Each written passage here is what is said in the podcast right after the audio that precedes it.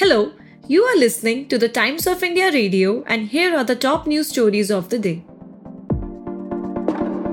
A day after making an announcement for a special session of the parliament from September 18 to 22nd, the government set up a committee to explore having one election for states and the central government. The committee will be headed by former President Ramnath Kovind.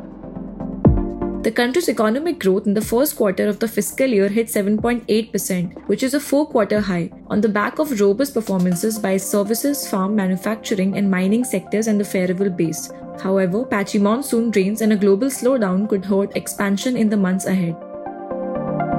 The centre told the Supreme Court that it was ready to hold elections in Jammu and Kashmir any time from now. It said the work on updating voters list was almost over but remained non-committal on setting a time frame for restoration of statehood to the region.